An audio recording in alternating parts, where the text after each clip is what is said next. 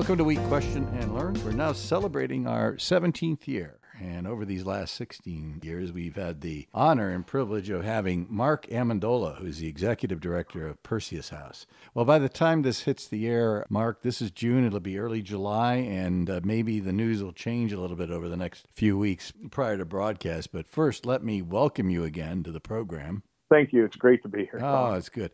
It's good. What uh, what I'd like to do, if we could take a couple of minutes, um, for those who are tuning in now, uh, let me mark uh, remind you one thing. We are now on NPR one, so our our spread is uh, a little farther than the last time you were on. That's great. The second thing, we're on uh, also three major podcast distribution systems in addition to that. And I think I was told there were four more after that. So your reach is a little larger than just Erie, Pennsylvania, Northwest Pennsylvania. So feel free to talk about Perseus House and anything you care to talk about in whatever light uh, that might be appealing to a broader market. But so that people from um, out of our area get to understand a little bit more about you. Uh, you're the executive director of Perseus House Inc. And if you could frame Perseus House for the audience, that would just be great. Sure, sure. So I am the executive director of Perseus House, located in Northwest Pennsylvania. Uh, we have 99 residential beds that are located between Erie, which is right on the lake, County, and Crawford County. And primarily um, males and females ages 12 to 18 that have experienced problems in the community, at home, at school. Some have legal problems, some have um, emotional problems. And our goal is to take them and give them this more family like environment with evidence based practices, work with their families to transition them back home.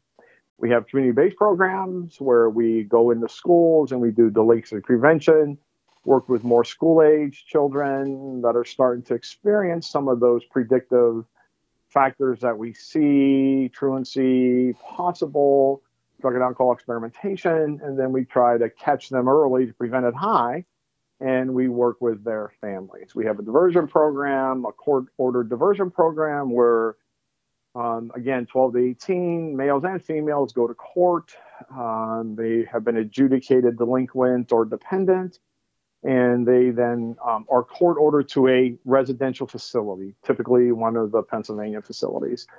And then it gets deferred. It gets deferred on a daily basis. And then we have a program that's three to four months.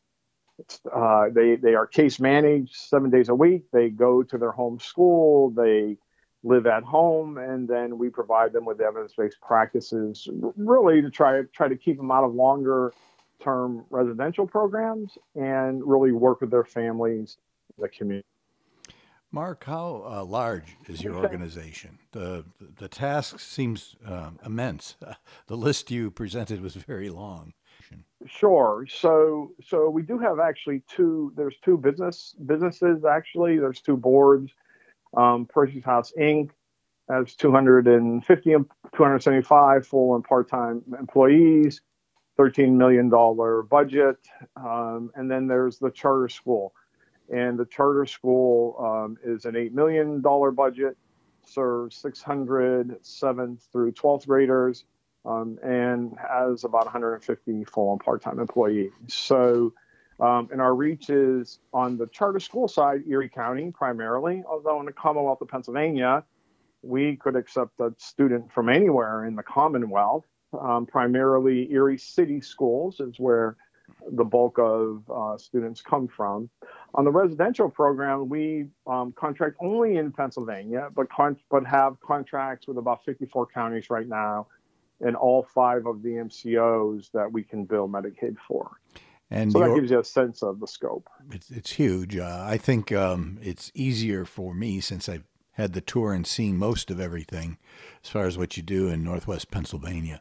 Uh, facilities, uh, what what type of? Well, you have the charter school, but you have Perseus House itself. Perseus House, we have 99 beds. We have a shelter for Erie County. Um, children are uh, again 12 to 18 are either awaiting placement or adjudication. Um, we have a 12 bed mental health program for males. Um, so there's two separate doors from a fi- from a financial point of view. helps us from a business model because it really does help diversify our funding sources. But there's a Medicaid funding source that um, a child would have to be deemed medically necessary. That that treatment is would be medically necessary by a by a doctor, uh, and then would be directed while in treatment by a psychiatrist. And then we have fee for service programs, and those are programs that we work directly with the counties with. And those are Florence Crittenton, as you mentioned, that's a 10 bed facility. Florence Crittenton is a maternity mother baby program. So we get mothers around anywhere in their second and third trimester. The goal is a healthy pregnancy, and then we can transition to help them to, to, to whatever their next whatever the next level is. Um, and then uh, again on the charter school side, um, you know, we really we have two different sites where we have the charter school located. Originally, 18 years ago, we were doing, as I was mentioning, alternate education for school districts.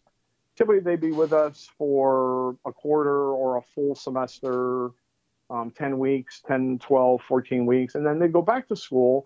And we're struggling in that environment, doing okay with us, but struggling. So we started taking a look at well, what if we could hang on to those, get them earlier, mm-hmm. and hang on to them longer, and use our evidence-based practices. And in 2002, we developed the Charter School of Excellence. And um, the original priority group was uh, students that were more than two years behind academically, and the goal was to get them to graduate. But since then, we've developed our Skills Center, which has um, uh, has a, a, dual enrollment program. Uh, Mercyhurst University and Gannon University work with us to bring professors in for college credit. We have a graphic design program. We have a music program. We have an art program. So, so the idea is to really begin to create more than soft skills while they're with us. We have a work experience program that everyone can participate in at any given day, we may, out of 450 high school students, we may have 150 students on the payroll, and 45 to 50 of them are working in the community. So we're really trying to get them to understand the benefit of working while still completing all the requirements for a Commonwealth diploma. And this all started out of uh, someone's house, a fellow by the name of Steve McDermott, on uh, West 26th Street in Erie. It did. It Not did. a very auspicious uh, start. Uh, I mean, an honest start, a heartfelt start, but very much. Give us a little history on that. Sure, sure. Steve McDermott, who was from Chicago, um, had some experience working with um, uh, adolescents, delinquent adolescents, and actually on West 26th Street, uh, he started he started Perseus House, and um, they started with six clients, I believe, and actually his wife and his child actually lived in in that house with them as kind of the house parents, and really had, I, I, I mean, a lot of courage there to take to, to, to move this forward to say, this is the vision. If we can if, if, children are experiencing problems in the community, at home, in school, and we give them a home like environment, you know, can we develop competencies, which is still our primary mission, uh, and that we would teach skills while we're working with families to get them to be able to live together again. You know, I like to call your residents students, I think, because they are learning a whole new aspect to their life. physically, the building, uh, your main building, I, I, what's that like? Is it just offices right now? Yeah, that's at 1511 Peach Street and there are administrative offices. There are central office which houses our administrative staff, finance, IT, HR. Um, still on the Peach Street side, it's a 44,000 square foot building. Um, we have 200 of our high school charter school students are there. And then on the State Street side, which is on the other around the block, um, are there 16 beds for our shelter and then 12 beds for one of our Medicaid mental health programs. So over the years, the need became, I, I shouldn't say so apparent, the need became so great that your organization grew to answer the problems of the uh, community, right? It, we did. I was always concerned that we were not replicating what somebody was always already doing well in the community. Now, right, if right. there was a need for that, if there was a need for growth, because when I came in 1994, there were 36 residential beds Um, but what we did was we started to look at kind of the niche programs, you know, programs for um, adolescents with mental health, specific mental health problems. Um, and so we really tried to focus on um, those students that were experiencing significant trauma.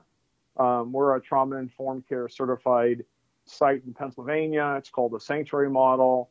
And we really try to understand, you know, it's not the question of what's wrong with you, it's what happened to you.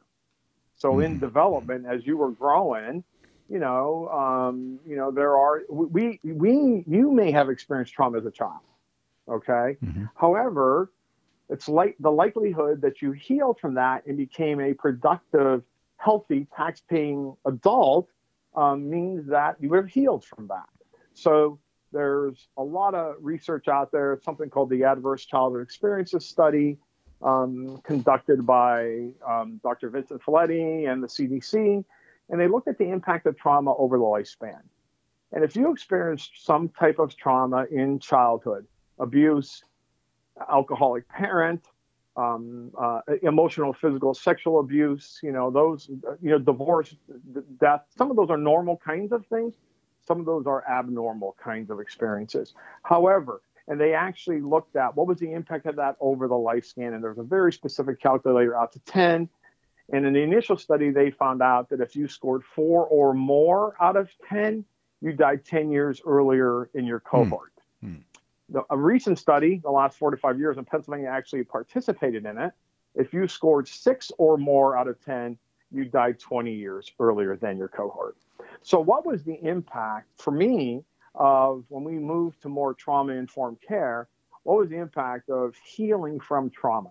Well, that became huge because not only are we teaching competencies and skills to both to both kids and parents, we if we can help them heal from trauma, and there's models out there on we are we have a psychoeducation curriculum that everybody participates in that is eligible, meaning from a screening point of view, a clinical point of view, um, that helps them really develop healthy relationships and and and um, are safe and are able to emotion their, their emotionally manage situations.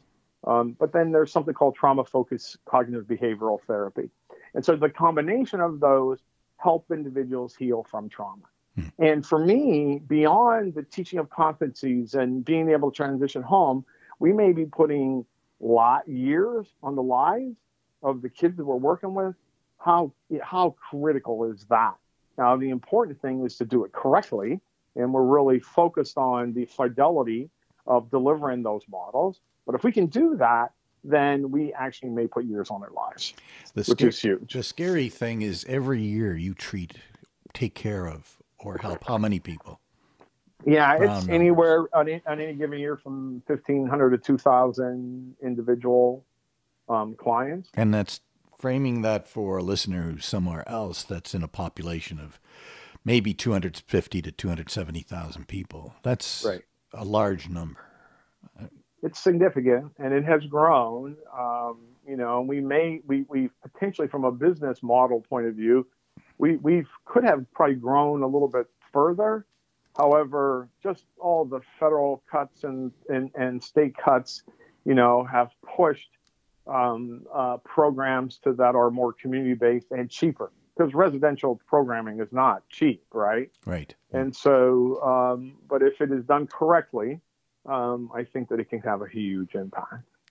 I'm trying to understand how you interface with all the other organizations that may do something similar to you. Uh... Sure. So locally, there are two other providers like us: um, Harbor Creek Youth Services, Sarah Reed Children's Center, Center, and we have a collaborative relationship with them where prior to the whole COVID 19, um, we would meet, you know, every other month and talk about their safety and numbers, right? They would experience the same kind of operational problems we would. And um, so we would just sit down and put our heads together and say, um, you know, these are the problems we're having. How are we problem solving that? It was a good partnership to have because as the whole COVID 19 started, there were significant restrictions in congregate care. I mean, our mm-hmm. kids have been locked down since March 13th. And the only reason I know that date because it's the date that Pennsylvania closed PD, Pennsylvania Department of Education, closed down public schools. And from that, since that day, we have not had the only staff, the only adults that have gone in onto our into our facilities are Perseus House Inc. employees. So the, the students have been really safe in terms of exposure. Now, we, we've, and I can say this um, unequivocally, we've had no staff test positive right now, today, as of today. As of today. Um, right. So we are able to really limit the amount of adults that interface in the facility uh, to try to mitigate that risk. And that's got to be true of other facilities that are not like you, but uh, provide services as you do. Sure, sure. And you think of, you know, we have a pretty, I mean, our population is not as compromised as an example as nursing homes or obviously intensive care. Right. So early on with the whole PPE, with the whole protective um, uh, equipment problem, you know, we we initially, just like all other organizations like us, had some trouble getting some of that equipment. We're in pretty good shape right now um, because we've gotten some help with that. Um, however, because of that partnership, we've been able to expand expand that relationship so that now we have an every other week meeting, collaborative. It's called residential treatment facility meeting to really problem solve and, and, and we've shared some great ideas with each other because we're all experiencing the same problem. Don't you have now, Oh, I'm sorry. No, no, no, no. Go don't ahead. Don't you have students coming in and out? No, you don't. So, no, not no. So, school on the charter school side, it's school. We are we are a public school in Pennsylvania. Okay. Um, well, so on March 13th, they stopped coming to school. Okay. Right. They're that shut down. They, no schools in Pennsylvania are shut down. And explain to folks what kind of folks children come to charter school. Why it's important. Sure. So in the 90s, there was a movement to really um, give families an alternative. And so um, individual states developed their own charter school law. And um, so an entity could apply to, and there's different levels you can do this. You could apply to an individual district, you could apply to multiple districts for a regional charter.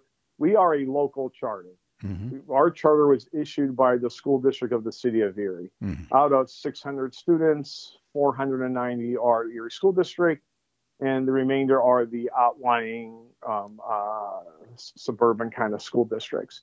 So, but however, um, there is we are still we still have to comply with the same Pennsylvania Department of Education um, regular education, special education, audits, everything that a regular public school would have to um, uh, um, uh, comply with. We have to comply with those same regulations.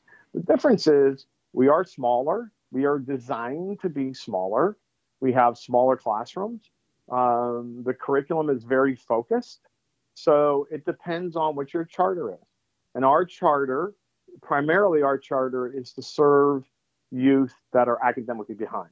Mm-hmm. That's our main mission. And we have on any given day 200 to 250 students that would be more than two years academically behind. So now we have grown that over time because of what the needs of our students have been and the requests of our students. So um, we still serve that population, but we do have a dual enrollment program. We do have the skill site that I mentioned, our work experience program on the charter school side. At a 50,000 foot look, looking down, economically, how is all this impacting you? Oh, significantly. Um, you know, because of, um, well, on the school side, um, our enrollment got frozen on, at that March 13th. Mm-hmm. So we could still admit and enroll students. We couldn't count them in our count for reimbursement. Mm. So we got we got frozen at a at a point in time with enrollment. So that's the first thing on the charter school side. On the residential side, um, our census has been lower than it typically is at this point in time. So there's two things, and the reason for that is, you know, we do have some voluntary sites. So some parents just, when this happened, just took their kids home, said, "I want my child with me at home." You know, mm. um, on the court side, this happened in Erie County and multiple counties across the state. Judges wanted to get um, uh, kids out as soon as they possibly could. So any any kids that were close to being discharged got discharged. Mm. So our census went down, which meant our revenue was down. We've spent significant money on protective gear, on disinfectant. I I am paying my staff what we're calling pandemic pay Mhm. because now the the so normally in the school year and even in the summertime they're going to kids are going to school right so we have teaching staff and behavioral staff well those staff aren't working right now so I, I shouldn't say that they are working because we are doing some academic um, uh, uh, enrichment in the in the program so but they're not physically present it's more by virtual um, uh, teaching and instruction so now we have staff that are in the facilities 24 hours a day with the kids. The kids are locked down, like I said. Mhm. So I thought, I, I, we got to figure a way to reimburse the staff. I mean, you saw, you've seen this all over the place, right? Um, uh, um, Walmart, you know, increased how much an hour, you know, just for sites where there were more than what they normally bargained for in that job. So, Yes. so we've had reduced revenue and increased expenses without a doubt. So, to protect the students, obviously, you need to protect the teachers. The outside world and all the changes in the rules, uh, opening up, so to speak. How is this going to affect you? Uh, what's your opinion on that? Yeah, I, I, you know, at one level, you know, I mean, 40 million people unemployed right now. Yeah, um, yeah. I don't know what the working number is, but um, that's a huge number of people. Businesses just, you know, that probably aren't going to recover from this. However, if certainly if we are opening too early and there is another wave, then we're going to be shutting down again. So I, I don't. I'm not saying I know what the right answer is here, Tom. Right? Right. Um, But you're positioned do- to understand what you need to do should it happen. you're right, and and we are at the point right now where we're putting together a reintegration plan. We've had these kids have had virtual visitation, Hmm. but they haven't seen their families. And so when county as counties are counties are beginning to go green, you know, we're putting in a plan for visitation at the sites, you know, for green to green. You know, Erie's in yellow right now. Um, Crawford County's in green. We're, you know, we have a facility in Crawford County. So we're putting together a plan that if you lived in a green county and your child's at one at the Crawford County facility, then we have a plan for visitation. Now, that means that has to be scheduled. That has to be in an area where there is social distancing. Everybody's going to have to wear a mask. We will have to disinfect after every single visit. So Mhm. it, it's there's significant work to go in to make to mitigate the risk and make everybody So safe. even if everything opens up, you're still going to have to practice The fact is that in Pennsylvania's green, and, and that's kind of a misnomer, isn't it? Because Yeah. in this business, green, it doesn't even mean go, go forward. With us, the, the Department of Health regulation in Pennsylvania, green means that congregate care still has all the same restrictions. Now, they Hmm. have said that if you can open up for visitation and or home passes while reducing the risk, go ahead and do that. And we're putting a plan for that because I recognize that it's been a couple months now since children have been able to see their families, and we're going to try to figure that out. But parents will have to be masked. You know, children will have to be masked in these visits. How do you moderate Um, that? How do you Pretty know? tough. Yeah, and, Yeah, then, and then well, the students gonna- are going to come back to your facility. Well, they will. So it'll be phased in. We're only going to start with visitations in the facilities. Okay. Yeah. So it's going to be a phase, uh, you know, and then and then once that works out, we know that that's we the capacity is correct and we are mitigating risk.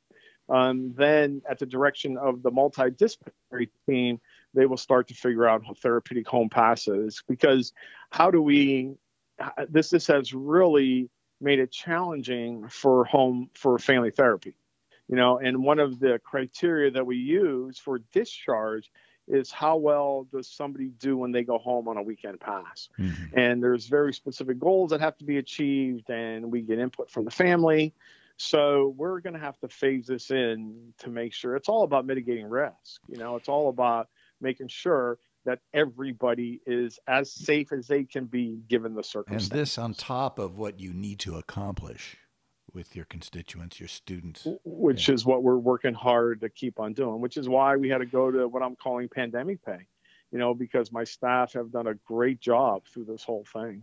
Yeah. Well, we've seen uh, everything there is to see virtually on television. Uh, it, yeah, I think you're right about that. Yeah, there was no secret to this, and and the first thing that I thought of was uh, Perseus House. But let's talk about the the 20 or 30 other uh, primary care, what I call primary care facilities, not hospitals, but organizations that deal face to face with their constituents uh, Erie Homes for children and adults, for example. Same idea, same, same congregate concept. care. Yeah, congregate same care. exact thing. They are congregate care. Well, there's levels, right? Yeah. So nursing home would be the highest risk population, right? They right. would be the highest risk that you see how where these deaths are in in multiple numbers at nursing homes. So that's the highest risk population. But you know, as we move down, you know, it's all you know, a nursing home is congregate care you know, a, um, uh, a, a, psychiatric adult home is congregate care. All of our facilities are congregate care. Now, we have an age group that has, you know, that does not have all the secondary diagnoses medically that other age groups do. So, um, but we still have to do everything that we can do to mitigate that risk. You mentioned that your budgets are cut or you anticipate them being cut because well, of the reduced amount of services you provide? Well, no, I um so right now we are still we are in the process of negotiating our rates, but oh. because of our census is from month to month is our revenue. Mm. So how, you know, we have a budgeted utilization um, that we need to hit to make our budget and the last two months have been significantly below that just because of all this. And so we are we are we have been admitting clients through this whole thing. Now there's been very we've taken no clients from the community. It's the, the clients that we have taken have been from congregate care where we know somebody can tell them somebody can give us days of temperature and symptoms and all the things that are attached to that. Mm-hmm. So it's really more recovering from the census, from the revenue. Now, the expense side is what it is. Although we've gotten some help along the way here locally, the Erie Community Foundation has had grants that have gone out there, and we have we have secured one of those grants. So there are some some there are some groups out there that look, and we're submitting um, uh, expenses every single month to PEMA. Um, uh, you know, we have secured a, a paycheck protection um, loan. So, so there are there there are some there is some help out there, um, but that's time limited, right? That is very at a very specific time to start and a very specific time to end. So, so clearly there'll be an impact. And then the other ripple effect is what is the impact of the federal budget to the state budget to the county budgets because. Mm. Everything that we do is either with the Commonwealth or with counties. So, what's going to be the impact on their budget and their ability to negotiate rates with us? And that's yet to be seen. Obviously, people have to get back to work, but it's going to take some time before the government revenue stream goes back to normal. I'm sure it's going to take years, actually. Uh, I would think we're yeah, we yeah. we I, I, think it's going to be really hard to predict the long term impact of And this. on the medical side, everybody's touting some sort of cure or vaccination, but uh, I just read something. I just saw something yesterday where there are ten pharmaceutical companies that have in R&D right now 104 potential vaccines. So there's a lot of money in this, obviously. Yeah. Um, but um, I don't think we're going to really understand. Well, when you go back to SARS and some of the other epidemics, it, this caused people to react much more quickly because it was so intense going right in. Someone got no sick. doubt.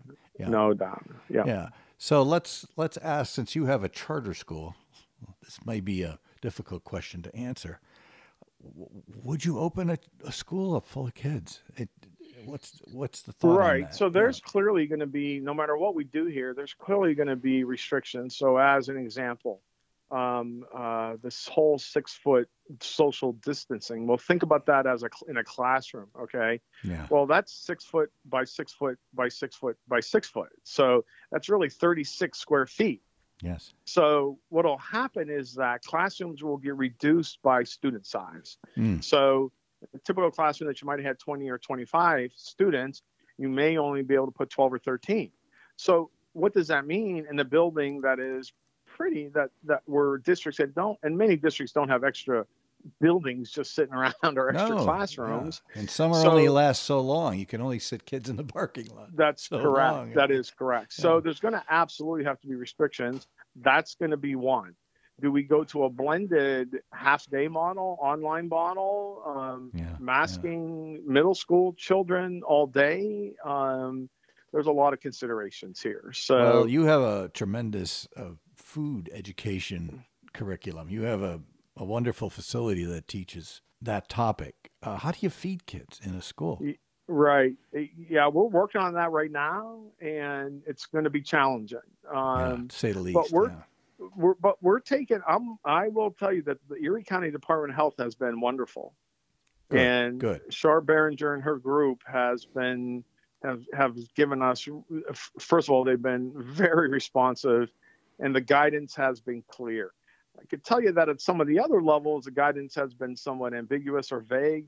Um, the erie county department of health has been just wonderful. So we've relied on them um, and so we've submitted them we've submitted our plans to them and say hey please eyeball this and tell us what you think and they're very clear about what the guidance should be so so that plan, you're right. That plan is going to be very specific um, to operation. Have you chatted with some of the other organizations in the community? Whatever. We, Scholastic. yeah, we have. I, Yeah. yeah, I, I mentioned that we've we've certainly talked to districts, and Yeah. I mentioned that collaborative group um, Yes. uh, with some of the other RTF providers, and and and the problems are similar, right? Um, so that's one of the reasons that we continue to get together because you know we can problem solve. Um, we all have similar kinds of experiences, and if we can problem solve to get to those answers, we're going to be in a much better place. Let's go one step further. You obviously are connected to many, I'm sure several important national organizations. Have you heard anything from them at all?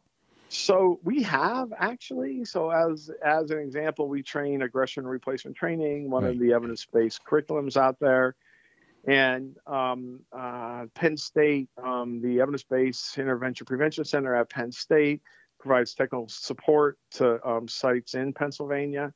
And um, you know, one of the things that's interesting to me is the whole virtual um, uh, um, education part of this, and we've developed fidelity protocols for virtual group facilitation. Hmm. And it's interesting because I think that, uh, as we were probably talking before we actually started here, it's interesting that um, it, it, it- even though the technology's out there, um, not everybody has a skill set to use it. I firmly Yes, believe yes. that on the backside of this, we're going to use technology in a much different way, and hopefully, hopefully, to our advantage. Uh, there is a lot of benefit to sitting in a room and watching body language and eye contact Oh, and yeah. everything that goes along Among with that, other things. among other things. Let me just say, I was talking to a mature group of people who, in, and they were saying, "Oh yeah, let's get on this Skype or whatever." I don't want to diss anyone um, online meeting uh, media, and and uh, a person said, "Well, if I don't like this, I just go do something else, that's funny. turn the video That's- off." And, That's funny. and the last meeting I was in, there was only four videos on, and everybody was listening. So I, you know, it's too easy. Um, it is. Learning is. is a two way street. It's too easy to sit in front of a computer and just change the channel me- mentally, right? Yeah, for sure. You are absolutely right. But to answer your question, though, we have had some of we've had had some of those communications, and the Yeah. fact is, everybody is experiencing the same type of problems. In larger metropolitan areas, that may be larger kinds of problems, the scope of it, but the content of it is the same. You know, the you know kids that are locked into the locked down into their houses, um, trying to educate students, trying to do the virtual group. You know, there are kids in Pennsylvania that are on corridors to go to community-based programs that have been shut down.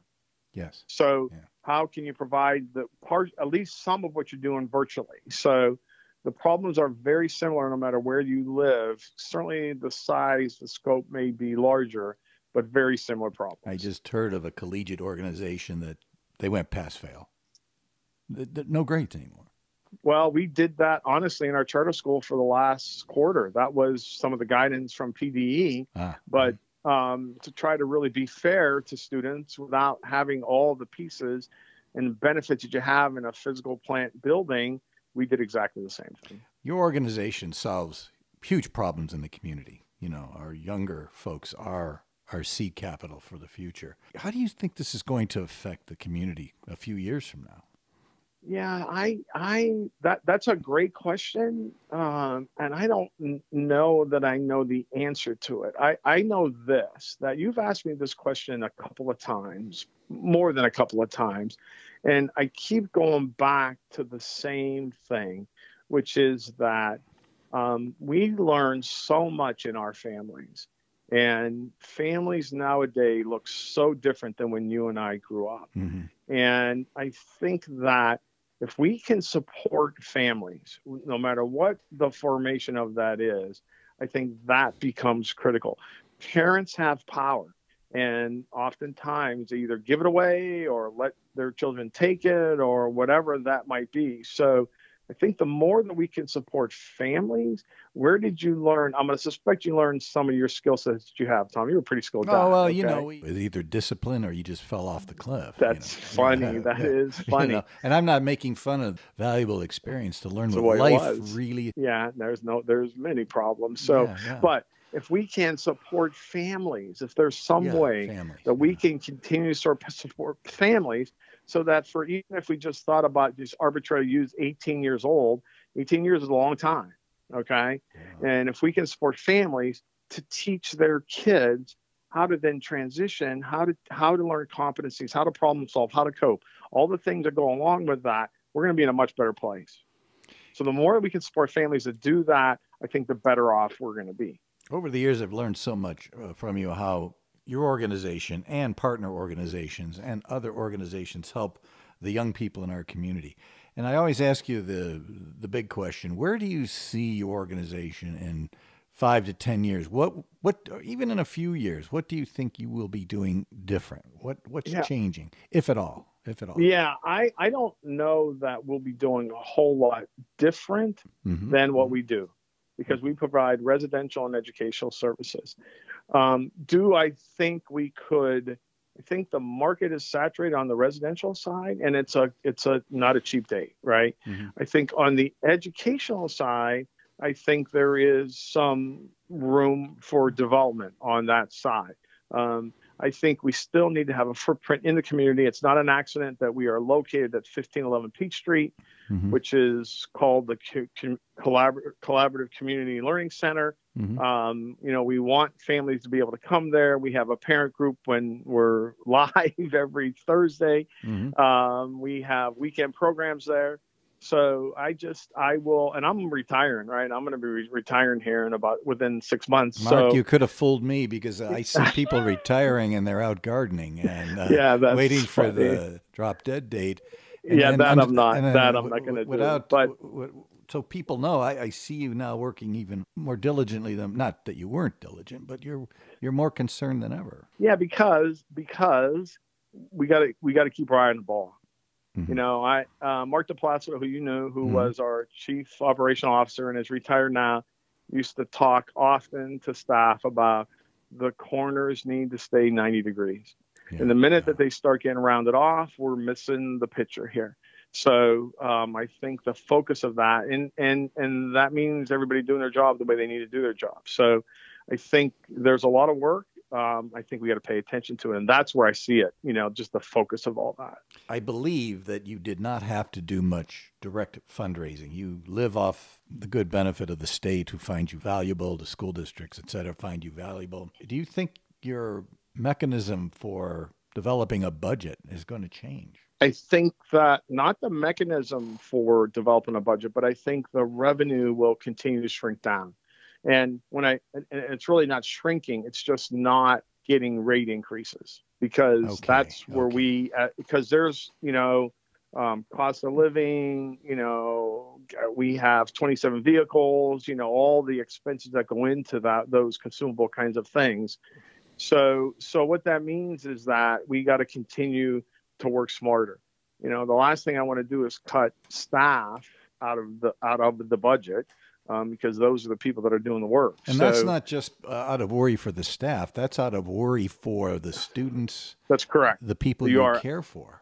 You are absolutely saying that correct Yeah. because um, it's just this, they they provide the service. They they Yeah. provide it. So these, these p- students can't be left alone. Or Right, Should no. not be left alone. You're right. You're exactly right. So, So I think that the the it's not so much the way the money is; it's just the pool is only so big. I think the way that we look at it, and administratively, we just got to keep managing that administrative budget because that's the really the only place you're able to have any impact. I keep watching that TED talk from 2015 where Bill Gates sort of prognosticated I, this whole thing. I don't know if you have seen it. I have seen it. That's pretty amazing, isn't it? It was scary. And every time I watch that, okay, that was 2015. That's Bill. Of course, he could write a few checks himself. I think sure. he gives away over 300 or 400 million dollars a year, probably That's more than amazing. that because he's part of the polio eradication program and I think this year alone he gave over 140 million and 380 wow. million to date. My point being is that he's very concerned about students and children as you are. Yes. But he he prognosticated this. What did we do wrong? Or is this the wake up call for you to develop a plan for, for another contingency 5 years from now?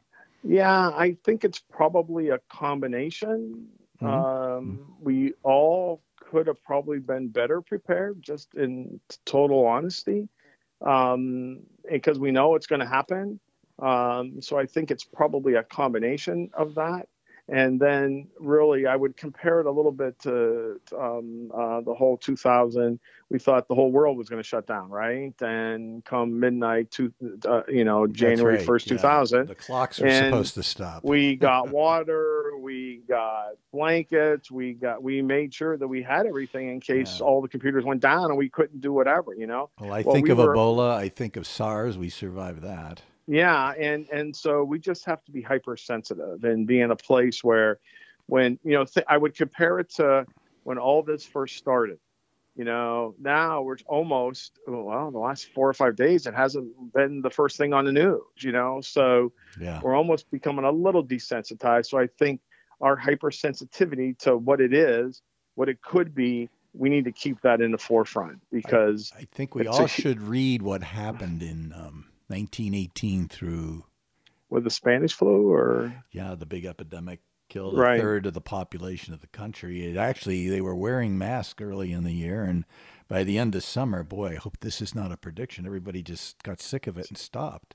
And stopped doing it. And right. this thing spread it right into. Uh, well, it was 1918 into 1919, and 19. I'm not sure how it mitigated by just uh, hurting everyone that could possibly be hurt. Yeah, but doesn't isn't like two thirds of the population have to be exposed? Sixty percent. If you, you, there you go. Yeah, the, yeah. the number I hear, uh, I find right. that incredible that if sixty percent of everybody gets this, and then I almost thought that maybe politically the solution is to let sixty percent get that. But, but I, I think we're very fortunate, Ari, because we did not see what happened in the nursing homes. For and sure. In the in the uh, I think of the Bronx, Staten Island. I think of those communities where everybody lives in a high rise and they were debating how many people to let up and down the elevator at one time. Amazing.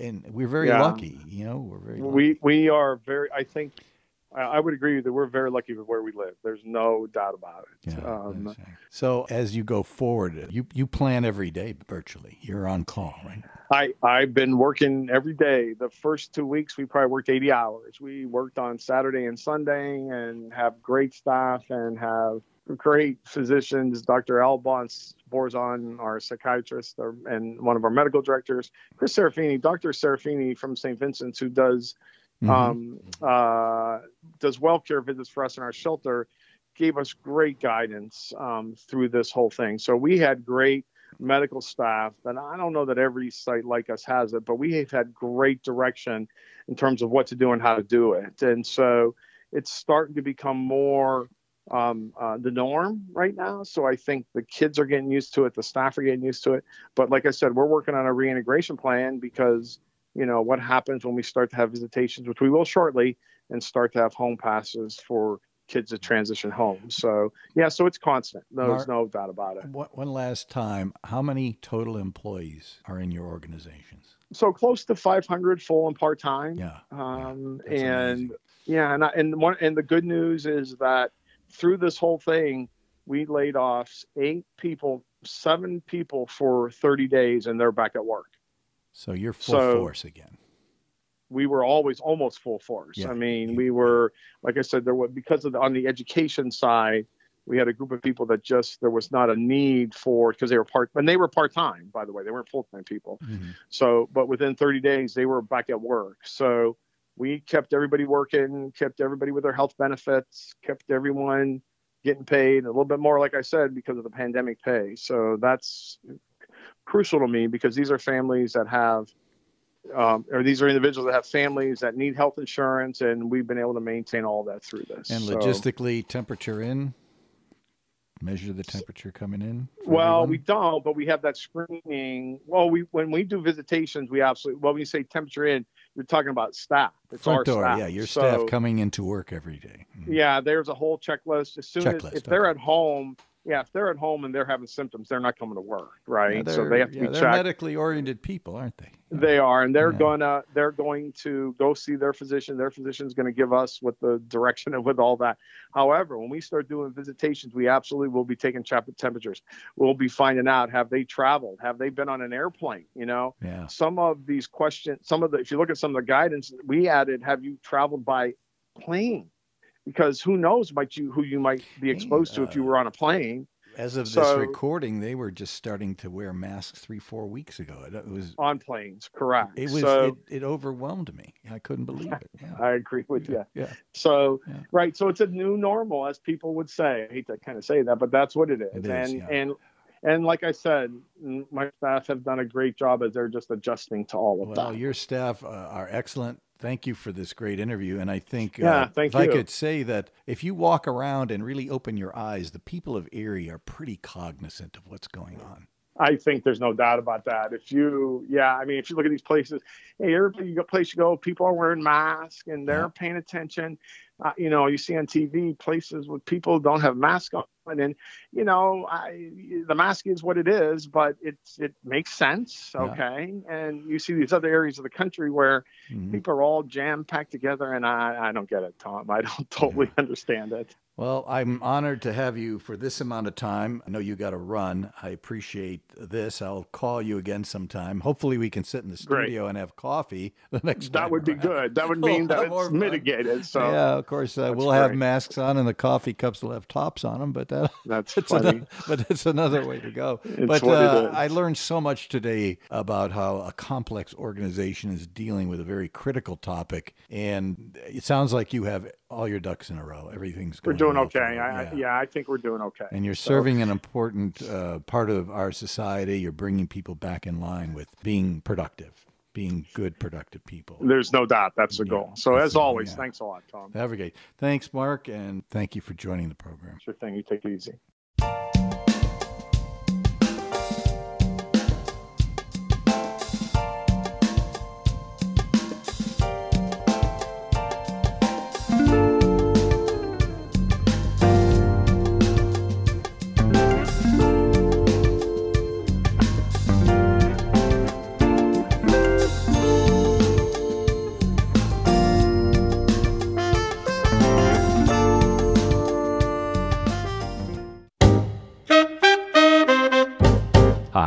This is Jeff Hanley, host of Jazz Happening Now. Each week we listen to some of the latest jazz recordings, and I think you'll be thrilled by what today's jazz musicians are doing and saying. The recording industry has changed, but the music is as alive and as vibrant as ever. The future of jazz is happening right now, if you just listen. And please do. Sunday night at 6 on WQLN Radio. WQLN Radio presents Poetry Minutes, original poems read by the poets. Abdullah Washington. Words. I lack faith in the power of words. I have faith in the Creator. Words ain't a thing. Words are often wasted. But if I stop writing, it wouldn't save even one tree. For every lie that can be destroyed, someone can make ten more. Truth is infinite, but for us, misunderstandings seem even more so. The pen may be mightier than the sword, but it also has a higher learning curve. I don't have faith in life, I have faith in the living. Life ain't a thing. Lives are often wasted, but if I stopped living, it wouldn't save even one person. It is easy to kill, easier still to die, and birth is slow and difficult. So, here's to the living. More WQLN Radio Poetry Minutes are at WQLN.org.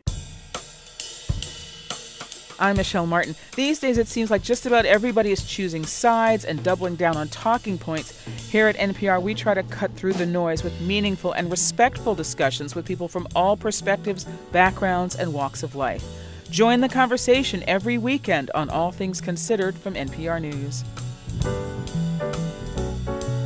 Saturday and Sunday afternoons at 5 on WQLN Radio.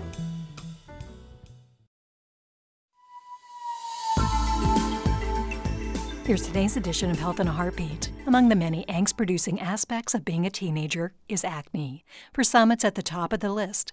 Most people outgrow the problem, but acne in adults can be a significant and life affecting condition. A study sheds new light on what has long been considered a cause of the troubling outbreaks. Researchers at the University of Paris in France report a significant connection between a diet heavy with fats and carbs and a person's level of acne. Using online surveys, they asked nearly 25,000 adults about their experiences with acne in the past and present. Nearly half reported having acne before or now. Next, they asked participants to complete three reports of their dietary intake over 24 hours, six months apart. The researchers examined the average daily intake across several groups, including fruit, vegetables, meat, fish, milk, dark chocolate, milk chocolate, refined cereals, snacks, and fast foods, as well as fatty and sugary products. They also listed the daily intake of vitamins, zinc, fibers, carbohydrates, lipids, proteins, and saturated fatty acids. The results show that consuming just one sugary beverage or glass of milk per day equated to a 54% higher chance of the adult having acne. The findings are in line with previous studies that link diets rich in animal products and fatty and sugary foods to higher levels of adult acne. The next time is to study how manipulating a person's diet might impact their level of acne. Maybe you'd like to turn back the clock to your carefree teenage years while skipping the acne phase. Changing your diet can help with that. Fitting into your old bell bottoms is a topic for another segment. This edition of Health in a Heartbeat is brought to you by University of Florida Health and by WUFTFM. For more information or to subscribe to our weekly e newsletter, please visit our website, heartbeatradio.org.